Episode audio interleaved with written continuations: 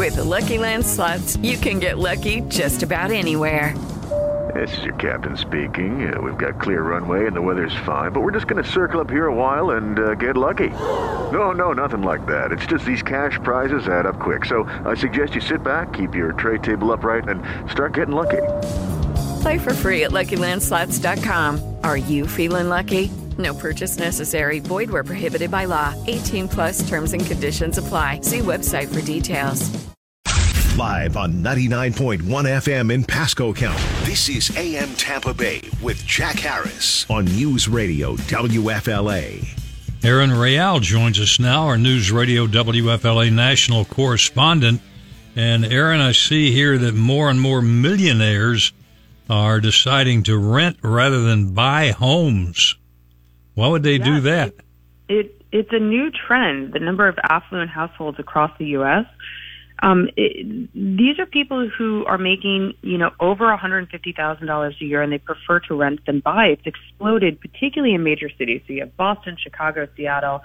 The number of affluent households there doubled between twenty fifteen and twenty twenty, affluent households that were renting. But it's also those secondary markets. You have Dallas, Phoenix, Charlotte. There's a growing share of renters who make up a sizable part of that market. And nationwide, the number of renters in these high-income bands, it grew eighty-two percent, this is according to Rent Cafe. That makes affluent rental households the fastest-growing category of renters in the country. And cities around the country, they're catching up with San Francisco in terms of this renter class. And a lot of this, the, the question becomes why, Jack? So it's kind of a matter of preference, you know, convenience and security. That that leads a lot of people to want to live in these mid-rise or high-rise buildings. They have concierge services. They're really close to a lot of amenities. They they like that. But make no mistake, a lot of those renters would buy if given the option, but the construction of homes simply hasn't kept up with the pace for demand for homes nearly anywhere in the country, and particularly in cities. And if you if you work all the time and you're in a city and you have, you know, the money to live there, it's just a massive benefit to stay and work as opposed to, you know, take a long commute for a house that you can afford. And while you would build equity there, it's just too much of a burden and and a lack on your quality of life.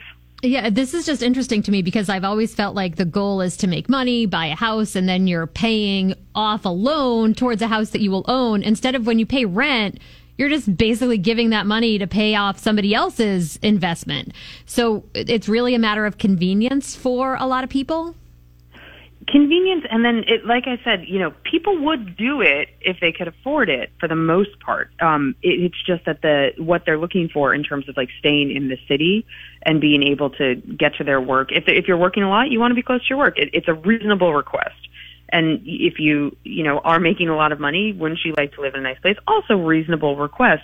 But if you're not making enough to just afford something reasonable, you, you're kind of stuck in this renting situation. And now that you have so many cities with these remote workers that, you know, that aren't coming back full time, they'll they'll be there, just not as much as they were. The question really becomes, do you do you retrofit these buildings to be more housing? And then also you have to look at low rent. You know, segments of renters who, with more moderate incomes, they saw their ranks grow too. So rent, renters earning less than fifty thousand dollars. Well, this is so interesting. They had a profound dip, a dip of eleven percent. So it's not like they just disappeared, but what those people earning fifty thousand dollars or less did was they had to move back home. They had to move in with someone. They they just literally had to leave the rental market because they couldn't afford it. So what these affluent renters do is they push up rent across the board in, in all, all segments. Yeah, it's crazy how much rents have gone up just in the area where I live. It's it's insane, and I'm think I think how do people even afford this at this point? So it's interesting you say a lot of people just can't, and they're moving back in. And then I feel like people are having to maybe lower their kind of standard of living because rent is so high now that, you know, what you could get for three grand a month years ago, you it would have to pay like five grand a month for now. Exactly. Yeah, and it just keeps going up and up. And again, it all it kind of comes back to, believe it or not, there's just not enough housing. And we see so much building in so many places. And yes, it took a little bit of a dip um, at the end of last year because of interest rates. You know, building starts definitely definitely stopped a bit. But there just isn't enough housing at the moment. Wherever you fall on the actual spectrum of housing affordability, there's not enough. Wow. Yep, and that's the way it's going to be for a while. Aaron Rael, our News Radio W F L A national correspondent, We'll talk to you tomorrow, Aaron. Have a great day, guys. You too.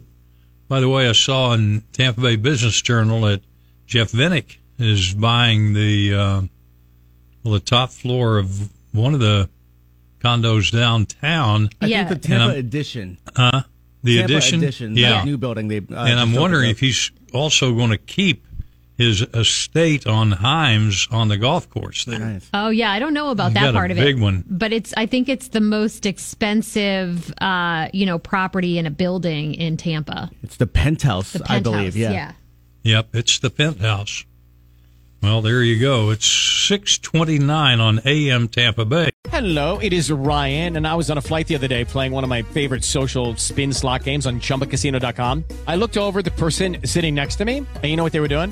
They were also playing Chumba Casino. Coincidence? I think not. Everybody's loving having fun with it. Chumba Casino is home to hundreds of casino-style games that you can play for free anytime, anywhere, even at thirty thousand feet. So sign up now at Chumba Casino dot com to claim your free welcome bonus. That's Chumba Casino dot com and live the Chumba life. No purchase necessary. V G W Group. Void where prohibited by law. See terms and conditions. eighteen plus.